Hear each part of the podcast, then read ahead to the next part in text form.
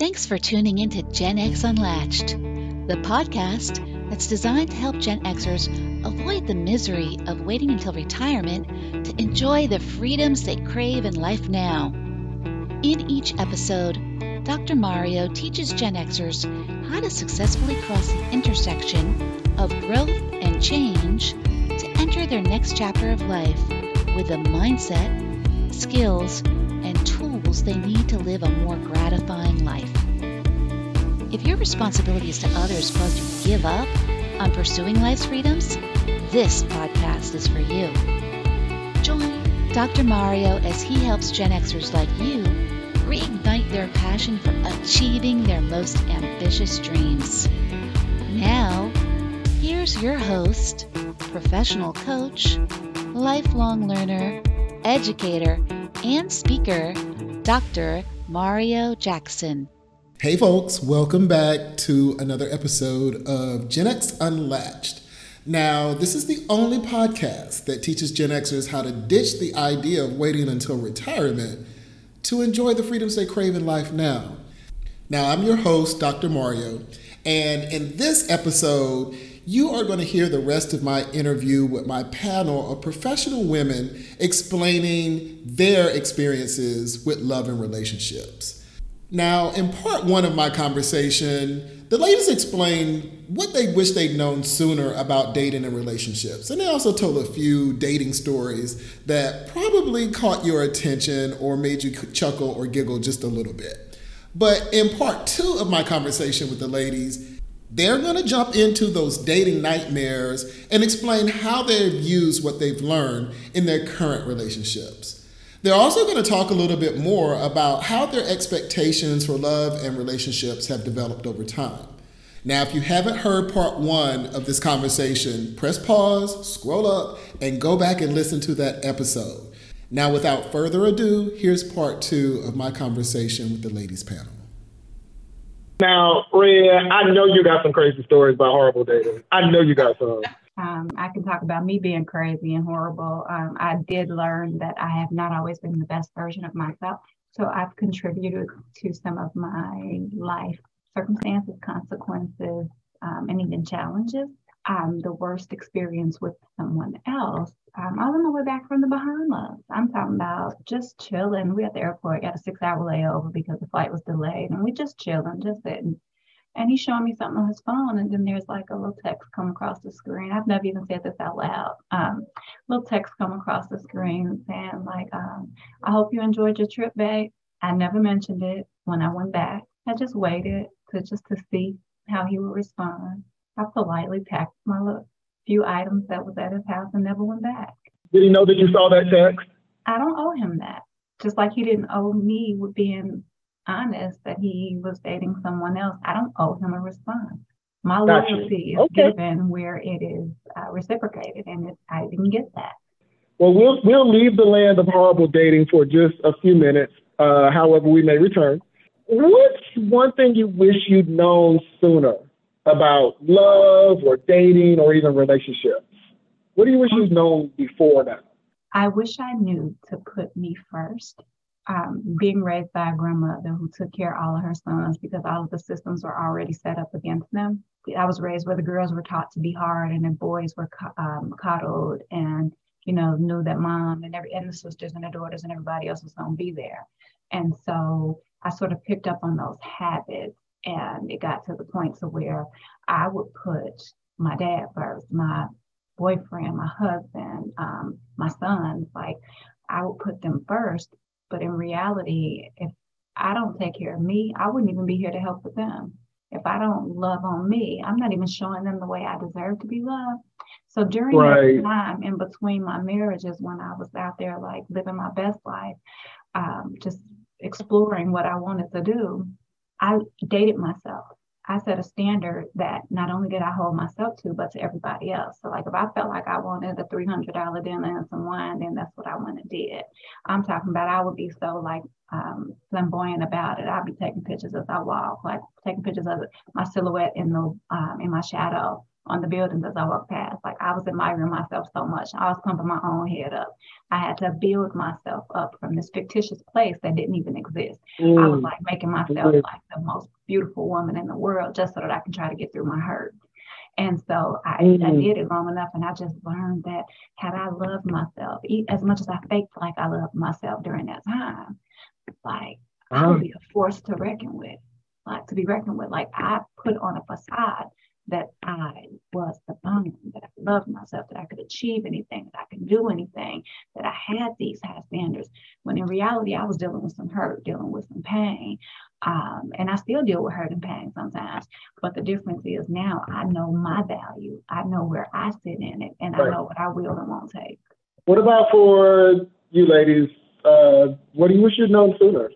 I wish I would have known how beautiful I am sooner. I dealt with a lot of self-esteem issues. You know, growing up, growing up was hard. You know, I'm I, I was I was the dark skinned baby in my family, you know, and I didn't know, you know, my parents, of course your parents tell you you're beautiful, but when you grow up in right.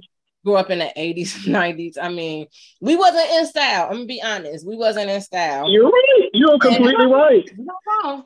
Because I wasn't in style, I felt it and I didn't look like my sisters. So my my mm-hmm. eldest sister was very fair and my middle sister she's she's maybe she's lighter than me but she has like real big curly hair so they all kind of fit into this box that i didn't fit into and so i right. spent my childhood being teased you know um but as I'm an adult, what they teach me with was some of the most beautiful people in the world. They be like, "Oh, where are you from? Ethiopia?" And then when I looked at Ethiopians, when I, you know, found out that they were some beautiful women, I was like, "Well, that's actually a compliment," you know. But right. when you're a kid, it doesn't feel like one. You know, I, I wish I knew how beautiful I was because it would have saved me a lot of damn heartache. Mm. I would, and I had an ex boyfriend. He was a horrible ex boyfriend, but I remember one thing he used to say to me. He said, "Why do you treat yourself like you're ugly?"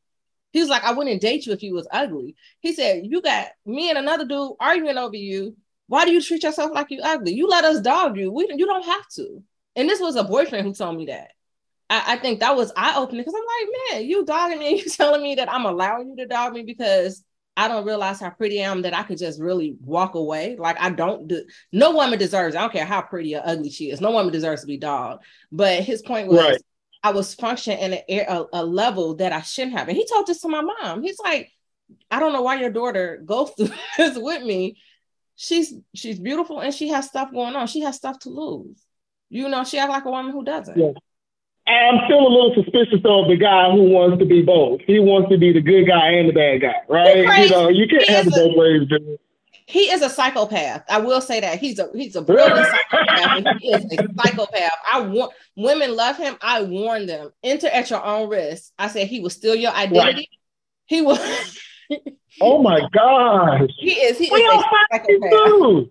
he's, a, he's handsome. He's like one of those lifetime movie handsome guys. You see him, you be like, oh my god, like got the green eyes, nice shape, drives expensive cars. That's what he's, a, he's a he's the real swindler. You so, sure that's not my ex? He could be. And when I got into those forties, that was when I realized the good looking ones, them the ones that's gonna wear you out. Leave them alone. It's a reason they single and so good looking. Mario, that's not true. I had an ugly one. Ryan, though, I had an ugly ex boyfriend who put me through hell. He was so oh, ugly. No. he was sinfully ugly. My friends used to scream was ugly. And I promise y'all, he was the biggest dog I knew. He actually got mad at me because I broke up with him and he married the girl he cheated on me with on my birthday. And he told me the reason he did it was because I didn't fight hard enough for him. wow. See, this is the part of dating that I don't like. I don't do the games, right? I don't play games with my friends. I don't play games with my family. I'm not getting to play games with my in my relationship. I don't play games, period. Like video games or none of that. Right? I don't have time for that. Sophie, I, I got to come to you. What is that thing you wish you would have known sooner about going along this path of dating and relationships? My participation in your bullshit is optional. I'm writing that down. I could have saved myself so much if I would have just took that to heart sooner. And when I think about this, this question, it comes down to communication. I wish I would have been a better communicator when I was uh, in my early years of dating, like 20s and 30s. And after my last dating relationship, remember I told you guys the best way to learn about yourself is to see yourself through the eyes of another person. In my last dating relationship, I got a clear view of myself mm. because I was with someone who had a communication style exactly like I did. And it was not fun. Like someone who doesn't talk about their emotions or their feelings. They're super guarded. They can't get into that space of vulnerability. And as the months went on, because in this particular relationship, I dated this guy for like six months. We go traveling, we, you know, hang out at my place all the time. We were just like stuck to each other like glue. There was always this nagging suspicion in me that he wasn't really going to stick around. But for the life of me, I couldn't understand why he was still in the picture. And one day it just ended, right? It was just like, oh, I'm tired of this, you know, see you later. I was like, okay, all right, so I get it now. I did try to communicate with him, and every time I got into, you know, the space of, you know, like, what are you thinking? Where do you think this is going? How are we defining this? There was, there was always a stone wall. And again, that was me. I was looking at myself, do the same stuff I've done in past relationships. So that relationship really taught me that you've got to communicate, right? And it's not always going to be easy. Right. I know that those things that I'm afraid of being judged about or called out on, I'm just delaying the inevitable when I don't communicate about them, right? They're either going to come out in a space that is conducive to talking about it and fixing or resolving whatever the issue may be, or they're going to explode. So now I'm just taking the route of the path of least resistance. Look, this is who I am. If we're kicking it and you do something that ruffles my feathers, I'm going to tell you, right? And I'm not going to be giving you the silent treatment and, you know, pretending like I'm okay when I'm not. I'm going to just tell you, like, here's what you did. I didn't like it. Like, please don't do that again. And we can keep on going, right? I, I don't have to stay in that place forever. But the communication to me is just so important, but it baffles me that it is just such a challenge, especially for men. Now, I don't know about the ladies on the ladies side, but for men, it is one of the most hardest things to get a dude to do is to communicate with you. Even if it's something simple about like what time you want to go to dinner, all right, or where you want to go. And you know, you go through all of these text exchanges only to realize they don't want to go to dinner. They got, you know, give you some lame excuse like, oh, I got to do da da da da da da and you spend all this time, you know, trying to communicate with this person. Just like, you know, just say that. You know, you're not gonna hurt my feelings. Say I don't want to go out with you anymore. But say that. Don't leave me thinking that you know you're still interested when you're not.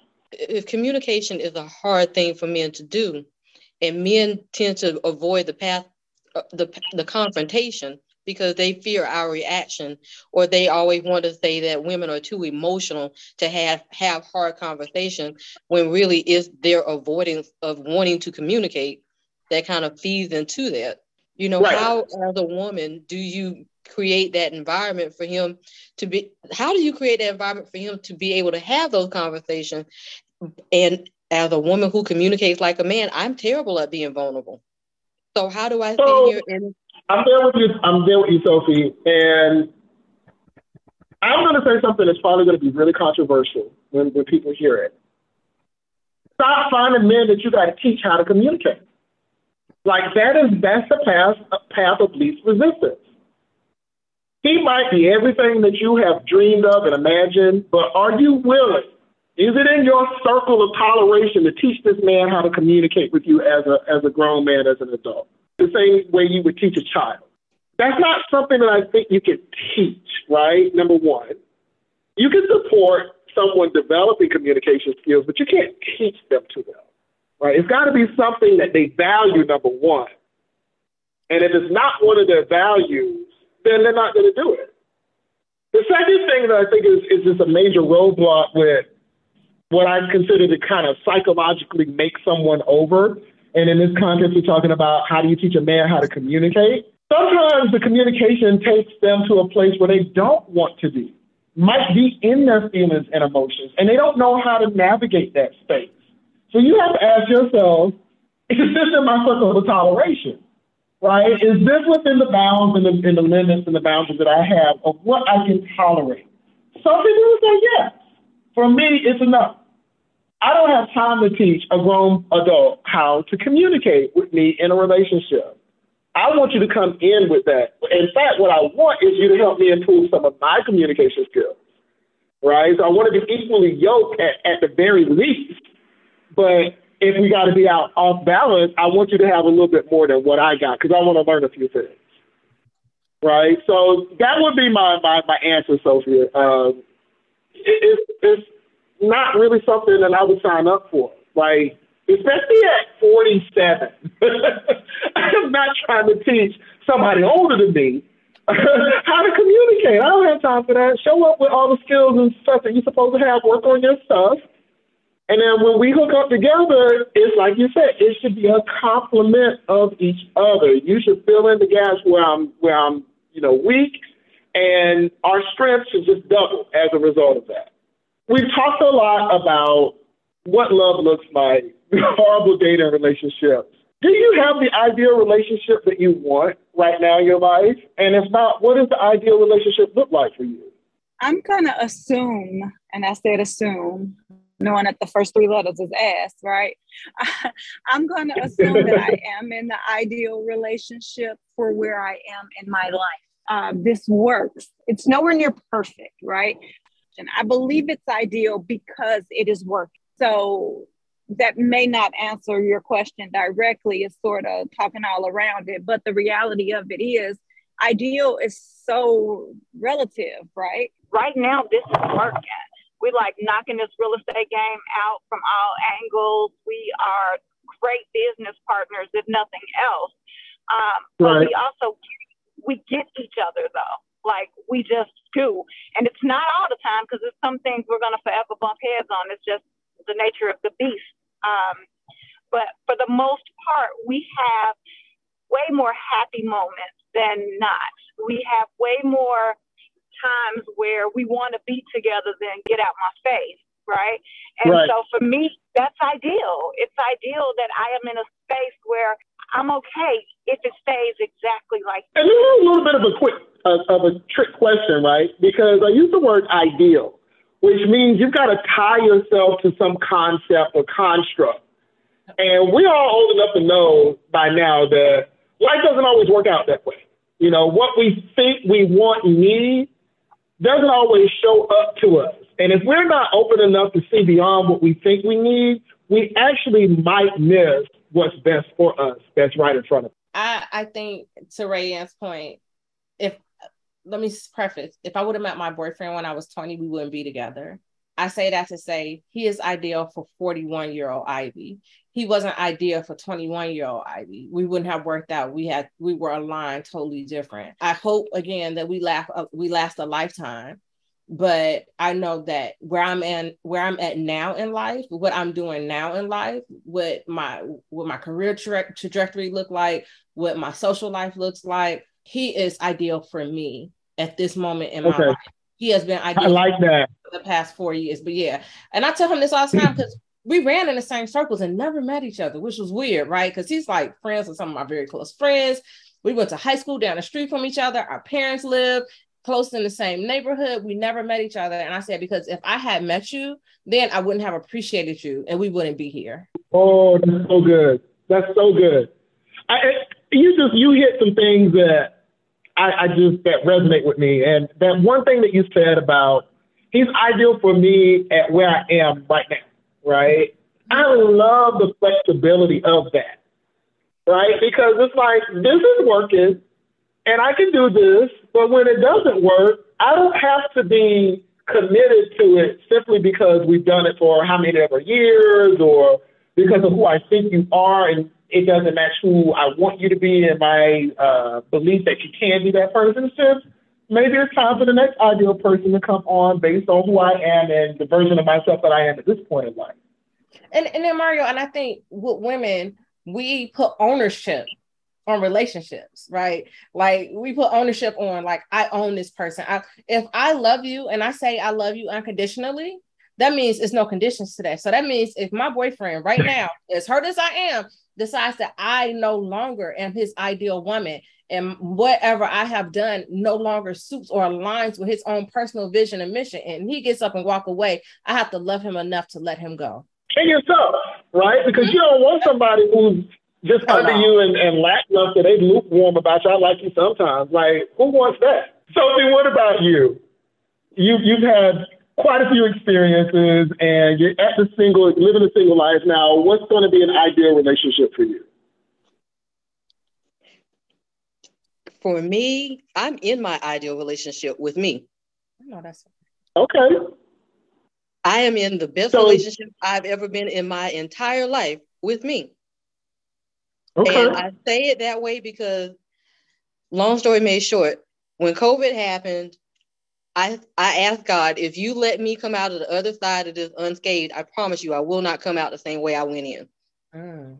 And I took two years to do work. I realized there were some things broken in me that needed to be put back together. Some things need to be thrown out. Some things need to be re- rehabilitated. Mm-hmm. I, I I literally took that time, you know, between 10 year and six month, you know, situationships working on me. So right now I'm in the best relationship of my life with me. I'm very clear about who I am now, what I want, what I will tolerate, what I won't tolerate, what's acceptable, right. what's absolutely unacceptable, hard, hard deal breakers. And that that's amazing. That's an amazing space to be in. And you know, after I got divorced, dummy, I didn't spend any time like trying to go through the morning of the loss of the relationship. I jumped right back into bed. And it wasn't immediately, but it was still way too soon. And now that I've had the opportunity to be away from both of those past relationships, my my my marriage and the last dating relationship that I was in, I've taken that time too, like you, Sophia, to just work on myself. And again, I'm, I'm going to say this for the third time, and I won't mention it again during this, this call, but I have just been practicing to see myself through the eyes of other people. And and when I say that, I don't mean that I'm allowing other people's judgments and perceptions of me to guide who I need to develop into, but I use it as observational data. Things that I need to know about myself that I'm oblivious to, right? Like I, I, I tend to have a very uh, controlling and commanding presence, right? When I'm ready to do something, I'm ready to do something. I'm not, I'm not looking to wait around for five or 10 minutes. I'm ready to do it. But that doesn't necessarily work out in a relationship. And I've had to learn how to address some of those things. Knowing you for as long as I've known you, Mario, I always felt you were very introspective. You were always aware of of who you are in in spaces. Yeah, I don't know if that's a gift or a curse. It, it, it's actually both, and you and I share this in common. Like me, you, we've never really cared about, you know, the opinions of dot dot dot. And right now, that yes, absolutely we've always lived our life very open and bold and feel how you want to feel. It has no bearing on me. And it's interesting to hear you say, you know, observing yourself through the eyes of others when the, the part of you that I love the most is the fact that you don't care about the others. Yeah. And, and to your point, Sophie, I'm, I'm still that way. I don't give a rat's ass about what folks think about me. And simply because, and people think that's flippant, right? They're, oh, you're conceited. I've, I've had people call me conceited. The things that I know about who I am, I don't negotiate those things. That's, I, I don't I don't get into power struggles about who I am with other people. Me seeing myself through the eyes of other people is more of a holistic view of who I am. It's that 360, right? Because I can stay in my head all day and think, you know, this is the person that I am. But I got to pressure test that at some point, right? I got to go out into social circles and and environments and see if what my idea matches how I am coming across to people. And I'm not saying that I need to align myself to their perspectives, but I want the data. Mm-hmm. Right? I want to know where I can fill in some of the gaps because I'm on the journey to being the best Mario that I can. And I can't do that without some type of feedback externally from other people. So yeah, I agree with you. I'm still that dude. we were talking about horrible dating experiences. I'm telling y'all this one, and we'll move on really quickly. I was living in Atlanta, and I met this guy. Um, it was right after like Hurricane Katrina, and he'd been displaced from the hurricane. And um, we met, we talked, we, you know, we, we, I won't necessarily say we hit it off, but we got along. So we set up a time to have our, you know, go out. I guess it's a date. First date, we went out to dinner. And when I met him, like in person, like face to face, I just got this feeling that it just sat in my stomach, like, oh, I don't know about this guy, right? And it was little things like he was kind of argumentative. He was just, you know, very short and like, make, like he was in a bad mood that day or something. I don't know what was going on. But we're walking to the restaurant, and I don't, I can't even remember what the guy said to me. All I do, all, all I know is I remember everything faded out, and I was just walking by myself. And when I look back, I don't even know where that guy was because I walked away from him.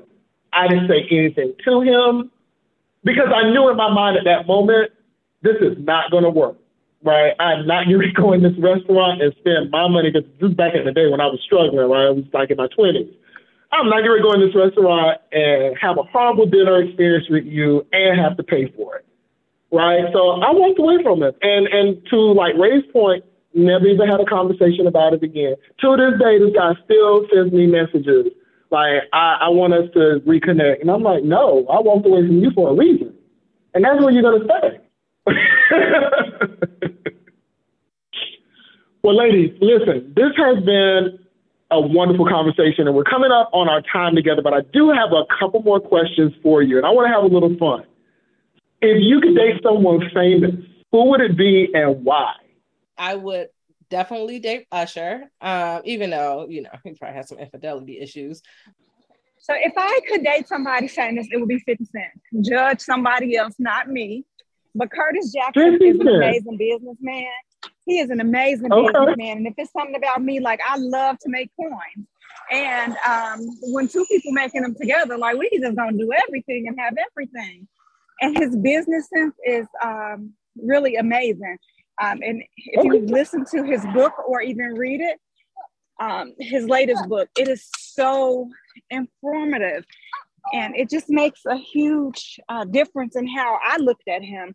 I used to think he was fine, not that he's cute whatsoever, because he looked like a gremlin, but I'd say I put a paper bag not on his gremlin. Which one, Ray? Which one, Ray? Which is he Stripe or or Gizmo?